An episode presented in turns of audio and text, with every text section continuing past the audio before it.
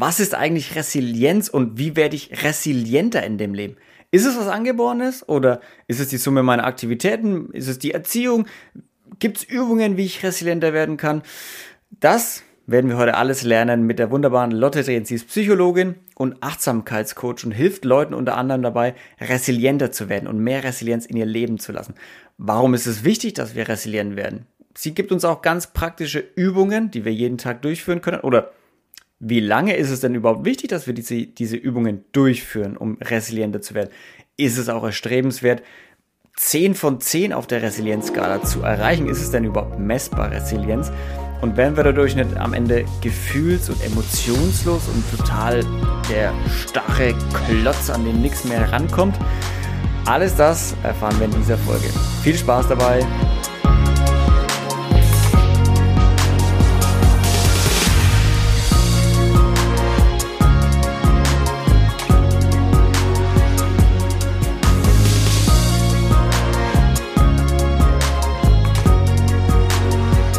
Was ist eigentlich Resilienz, liebe Lotte? Ja, also Resilienz ist die Fähigkeit, durch Krisen zu gehen, ohne große mentale Schaden daraus zu nehmen. Ja, das ist nicht eine Fähigkeit, einfach wie ein äh, Felsen der Brandung, dass man komplett unberührt durch Krisen geht. Das ist es nicht. Es ist so eine, eine Fähigkeit, biegsam zu sein, dass man, man kann auch manchmal fallen, man kann auch äh, Widerstand erleben, aber man kommt wieder zurück zum, zu dem Punkt, wo man vorher war oder sogar gestärkt. Das ist Resilienz. Schöne, schöne Be- äh, Begriffsbedeutung, würde ich sagen. Also, warum sind dann andere, also warum ist man dann unterschiedlich resilient? Also, warum ja. bin ich resilienter als du? Ist es was Angeborenes oder kommt es mit der Zeit, weil wir haben ja alle Herausforderungen, die wir durchschreiten, wenn wir geboren werden und äh, erwachsen werden, so nach und nach. Mhm. Ist es die Summe an Erfahrungen, die ich sammle, die mich resilient macht? Ist es die Erziehung, die ich genieße, die mich resilient macht? Wie werde ich resilienter? Genau, du hast es schon erwähnt, das ist sogar eine Kombination auf, auf, auf, aus allem. Ähm, die genetische Ausstattung spielt schon eine große Rolle, aber nicht ausschließend. Und auch die Kultur, die Erziehung, wie du gerade gesagt hast. Was alle Faktoren sind, wo wir eh nicht viel machen können. Und deswegen finde ich es viel sinnvoller, eben die, die, deine letzte Frage, was können wir dann machen? Und das ist auch nicht wenig. Also wir können schon viel bewusst unternehmen, um die Resilienz zu stärken. Es geht sehr ums Mindset, es geht sehr um die Einstellung, äh, wie man mit Krisen umgeht. Nicht, weil Krisen kommen ja. Nennt das Krisen, nennt das Herausforderungen, mhm. alltägliche Probleme. Das, die kommen ja. Und, und resiliente Menschen haben so ein, ja, mehrere Fähigkeiten. Eine ist zum Beispiel, dass man immer jede, je, jedes Erlebnis als eine Lernmöglichkeit sieht. Dass man sagt, ah, okay, das hier war schon hart, aber was habe ich daraus gelernt? Wie macht es mir stärker? Wie kann ich mit, wie kann diese Erfahrung mir weiterbringen? Und nicht in ja, diese also, Opferrolle reingehen und sagen, ja. oh, das wurde mit mir gemacht und ich bin jetzt ein Opfer. Also es äh, ist auch wieder Mindset bedingt. Richtig, genau. genau. Das heißt, es geht auch darum, klar, wir wachsen alle unterschiedlich auf, wir haben alle unterschiedliche Herausforderungen, mit denen ja. wir groß werden und die uns vielleicht auch den einen oder anderen resilienter machen als den anderen, ne? Ja. Aber man kann Resilienz auch lernen generell. Aber vielleicht mal ganz kurz zum Start.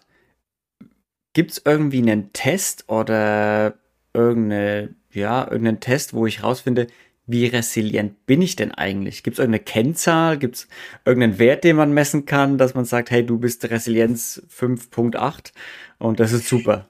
Also da gibt Fragebögen, da gibt Fragebögen. Ich finde das, ein Fragebogen ist spannend, wenn man dann auch was unternimmt und dann zu sagen, mhm. habe ich mich verbessert. Also eine Zahl ist ja nur eine Zahl und es ist nur interessant, wenn man sich mit sich selbst vergleicht, weil es gibt immer Leute, die besser sind in höheren Zahlen und anderen ja. um seine Selbsteinschätzung. So, ja, das gibt's und auch online äh, kann man auch resilient äh, Fragebögen zum Resilienz auch finden.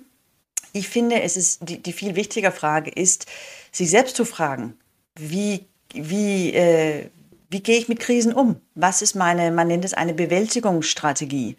Wie verhalte mhm. ich mich, wenn ich Widerstand erlebe? Ja, und die, die, die Antwort, die auf der Hand liegt, ist, ich verhalte mich so, wie ich das gelernt habe. Äh, ja, und dann kann man überlegen, ist das dann sinnvoll? Ist das ein etwas, das, was mir mitgegeben wurde, ist das sinnvoll und bringt es mir weiter? Oder gibt es Optimierungsmöglichkeiten in dem einen oder anderen Bereich? Und Resilienz geht sehr stark auf das, ich nenne das gerne so Ressourcenmanagement, dass man einsieht, welche Ressourcen stehen mir zur Verfügung. Was kann ich hier machen? Und da gibt eine ganz viele Komponenten, wo wir hingucken können, um zu sagen, was, was kann ich in eine Situation, wie komme ich hier, wie komme ich hier weiter, damit ich mich gestärkt fühle, wenn, wenn diese Zeit dann vorbei ist und wenn ich durchgekommen bin. Hm. Also, welche Ressourcen, bitte. Ja, nee, ich, es geht darum, dass wir, in der Psychologie reden wir oft von einer eine Kontrollrolle oder eine Gestalterrolle und eine Opferrolle.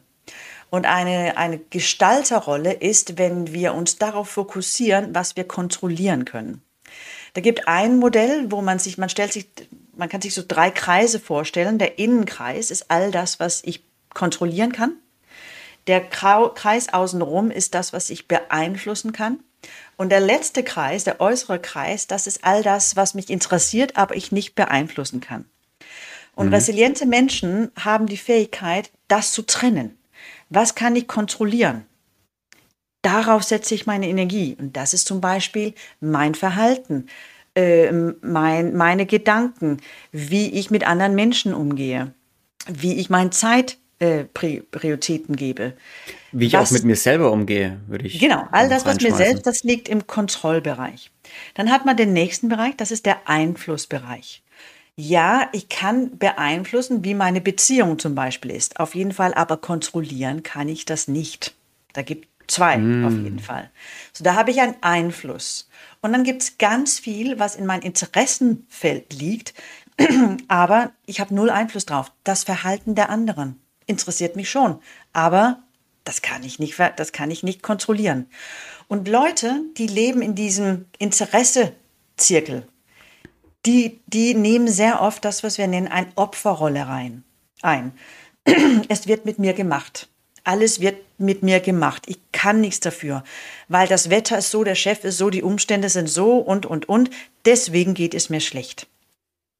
Resiliente Menschen, das ist nicht so eine Einreden, dass die das nicht sehen. Die sagen, ja, das ist alles da, aber was ich jetzt kontrollieren kann, da lege ich meinen Fokus, weil dann tritt man, tritt man in das, was wir nennen, eine Gestalterrolle rein und fühlt sich stark, weil man kann was machen, man fühlt sich empowered. Ähm, und das ist so der Trick, das ist so der Schlüssel, dass man sein mhm. Mindset und Blick verändert. Und so ist es nicht zu sagen, ähm, ja, ich gebe dir ein Beispiel, äh, Erdbeben in der Türkei. Ich hatte eine, eine, eine Klientin, und sie war extrem davon betroffen. Also es hat ihr richtig mitgerissen. Und da haben wir auch über diesen, diese Ebene gesprochen und gesagt, okay, dass das passiert ist, das liegt ja absolut nicht in ihrem Kontrollbereich. Was liegt jetzt im Kontrollbereich? Ja, zum Beispiel, wie viel Medien sie zu sich nimmt. Wie oft schaut sie sich die digitalen Medien an? Weil das hat einen extremen Einfluss auf unsere Wahrnehmung von der Umgebung.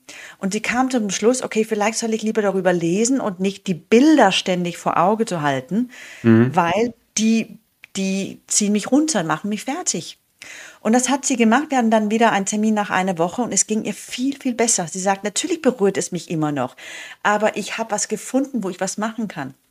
Dann hat sie überlegt, was kann ich noch kontrollieren? Sie hat eine Aktion ge- für Spenden gestartet, hat sich als in Kontrollrolle, in Gestalterrolle. Und das mm. ist die Kunst. Das ist die Kunst, ja, dass man sagt, was das, kann ich machen? Ja, also man hat diese, man hat diese drei Kreise, so einmal mhm. ähm, Sachen, die passieren, die ich kontrollieren kann. Ganz klar, mhm. das ist in meiner Kontrolle. Sachen, die passieren, die ich beeinflussen kann. Also das ist nicht ganz außerhalb meiner Kontrolle, aber auch nicht voll in meiner Kontrolle, ist irgendwo in diesem Zwischenbereich.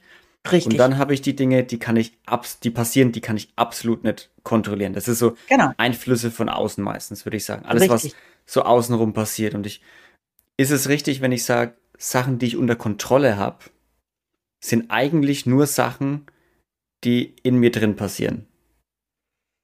Weil das sind äh, doch eigentlich ja, die Sachen, die ich drin? hundertprozentig unter Kontrolle habe, oder? In mir drin, aber auch, wie ich meinen Alltag gestalte.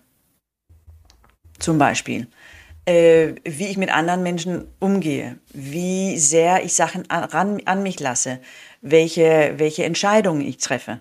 Das ist alles. Genau, aber das sind ja Entscheidungen, Emotionen, genau. Reaktionen, das ist ja alles, was in mir drin passiert. Richtig, ne? Ja. Das sind ja alles Sachen, genau. die in mir passieren. Und genau. also ich bin ein großer Verfechter von, von Stoizismus, wo es ja auch darum ja. geht, stell dir immer die Frage, was, also wenn dir was passiert, kannst du das beeinflussen oder kannst du es nicht beeinflussen? Wenn du es nicht beeinflussen ja. kannst, dann so what? So what? Dann, dann ist es passiert, dann musst du jetzt damit leben. Ob du jetzt, äh, dann kannst du genauso gut mit einer, mit einer Gestalterrolle da rangehen. Genau. Na, und musst dich nicht in die Opferrolle bringen.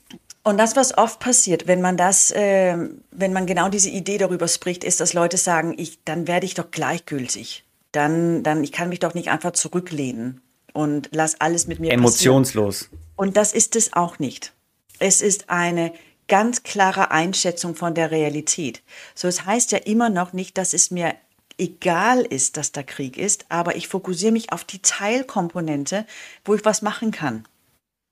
Ja? Mhm. So, es ist nicht eine Augen schließen, zurücklehnen und nichts tun. Das ist es nicht. Das wird oft so missverstanden.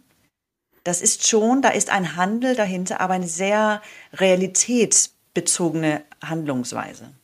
Ja, wenn man zum Beispiel auf, der, also wenn man auf dein Beispiel zurückgeht mit dem Erdbeben in der Türkei Anfang des mhm. Jahres, ja. da könnte man jetzt natürlich auch sagen oder reininterpretieren, ja, warum konsumierst du denn so viele Medien? Schalt's doch einfach aus und blende es aus, so dass es gar nicht mehr passiert in deinem Leben, dass du keine Nachrichten mhm. gar nicht mehr davon mitbekommst. Das wäre halt so dieses... Es ist emotionslos für dich, du sollst es, es soll dich nicht, es soll dich überhaupt nicht erreichen, so nach dem Motto.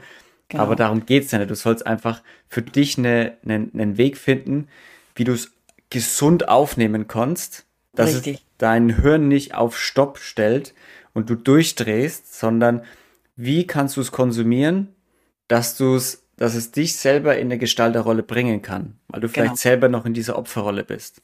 Genau, genau. Und das ist so ein Komponent, was man mit der, in der Resilienz trainiert. Äh, man teilt es auch auf und sagt, wenn wir ein Problem lösen, dann haben wir zwei Möglichkeiten. Entweder können wir das Problem in sich lösen. Ich kann was machen, ja auch im Kontrollbereich. Oder ich kann meinen Bezug zu der Situation ändern. Mhm. Ja. Manchmal kann man die Situation nicht ändern, aber wie ich damit umgehe. Und das ist zum Beispiel, sehe ich das als Lernmöglichkeit? Akzeptiere ich das? Ähm, äh, drehe ich die Perspektive? Sehe ich das anders? Oder kann ich tatsächlich was machen? Und sehr oft ist es einfach zu sagen, da gibt nur eine oder die andere Möglichkeit. So, mhm. Und das ist die Fähigkeit, was, was man trainieren kann, dass man diese Klarheit im Kopf hat. Wie, wie kann man, man das trainieren?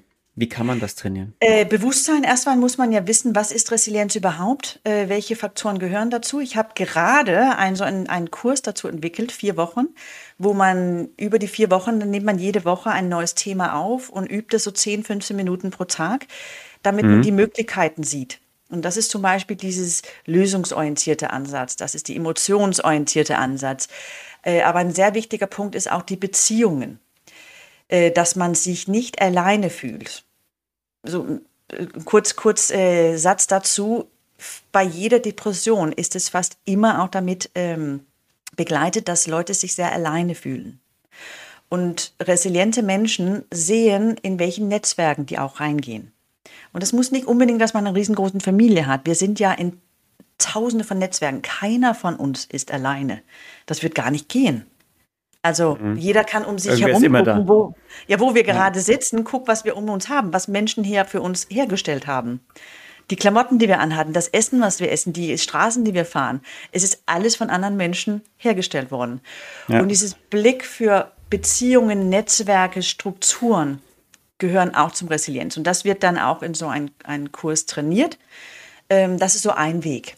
Was man, es ist immer so mit Verhaltensänderungen, sei es, man möchte resilienter werden oder Achtsamkeitstraining oder etwas, was man sein Gehirn gern beibringen möchte. Das Gehirn braucht, ja, nach drei, vier Wochen spürt man eine Veränderung, nach sechs bis acht Wochen ist da eine, ist da eine messbare Veränderung im Gehirn, könnte eine messbare Veränderung im Gehirn stattfinden, weil es, es ist auf synaptische Verbindung im Gehirn zurückzuführen, unser Verhalten, unsere Denkweise, unser Mindset.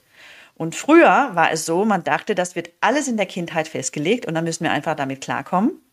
Und dann kam die Neuroplastizität rein und sagt, hey, stopp mal, wart mal kurz. So ist es ja gar nicht.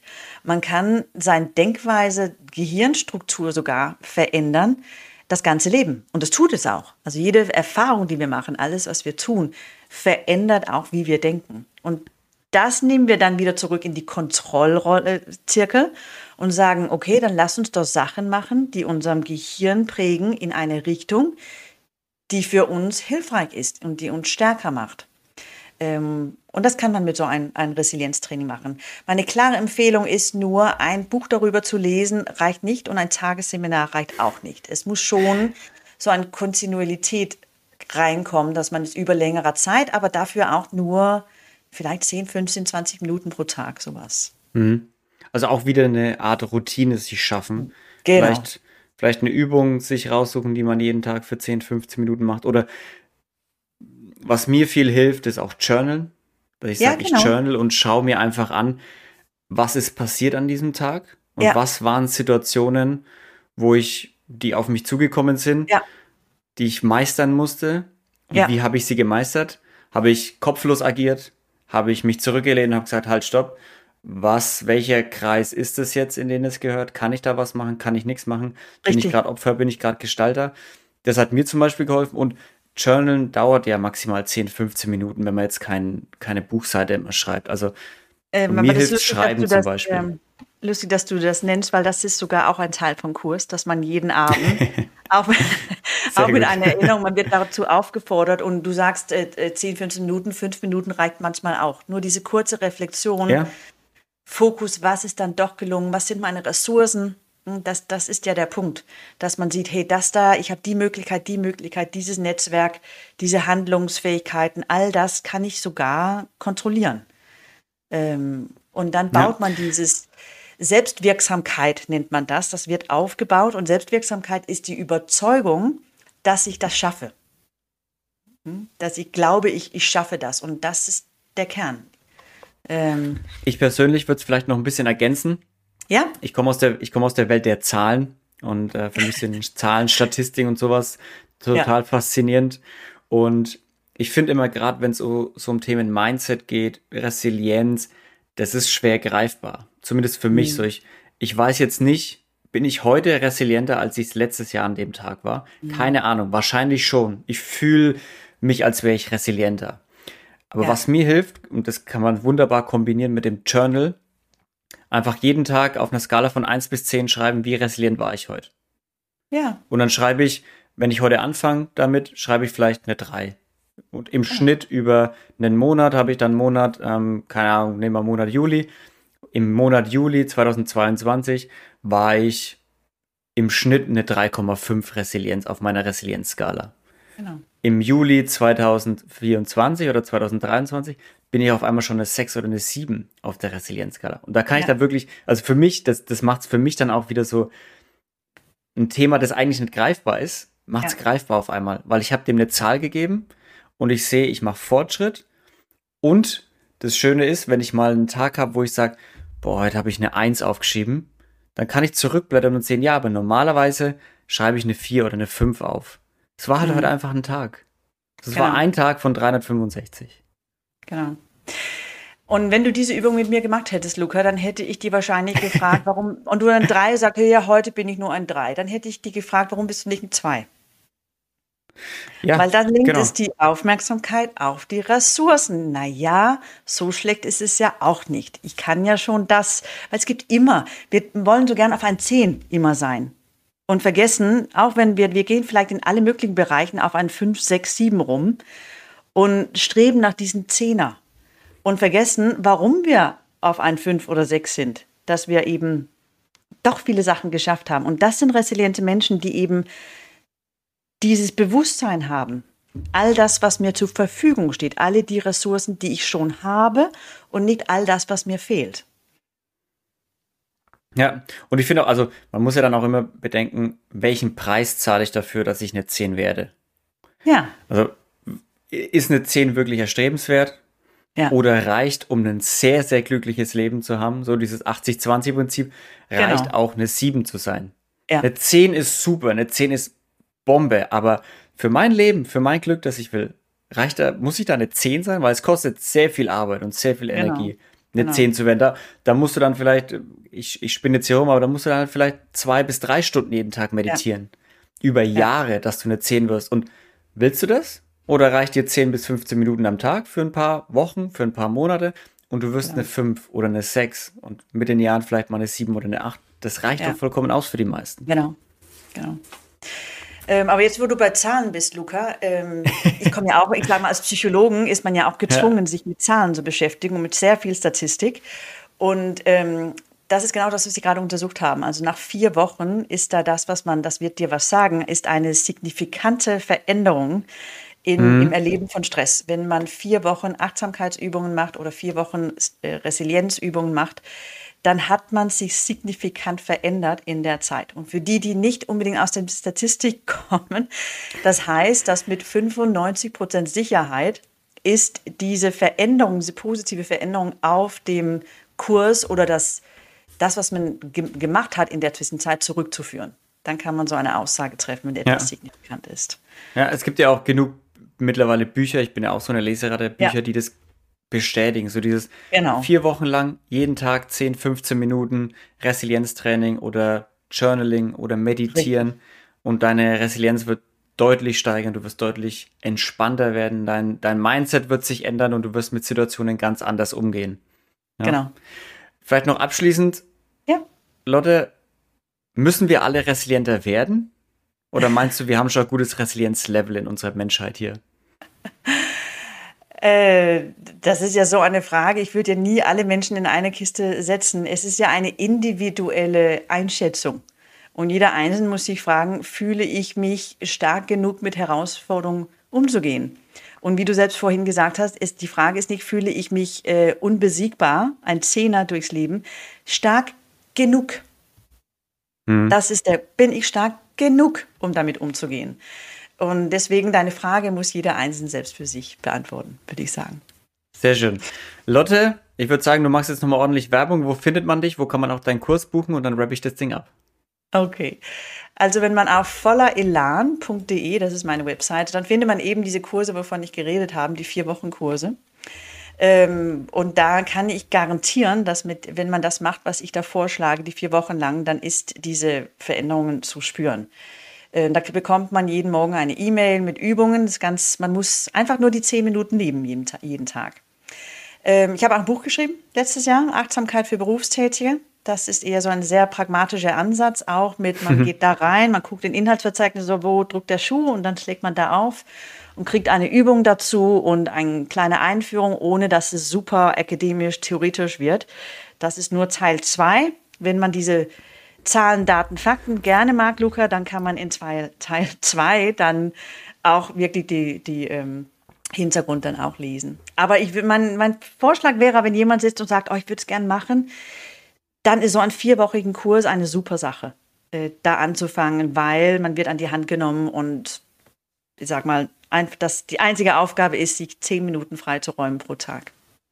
Ich denke, das sollte man hinbekommen, wenn es einem wichtig ist, oder? Oder? Genau. Lotte, vielen lieben Dank, dass du da warst ja, heute. Ja, bitte. Bitte, bitte. Leute, vielen Dank fürs Zuhören wieder. Lasst gerne ein Like da auf Spotify und Apple Podcast.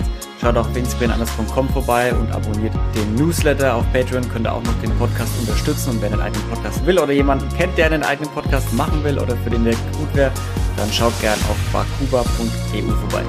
Seid lieb zueinander, bleibt sauber und bleibt gesund. Bis zur nächsten Folge. Tschüssi!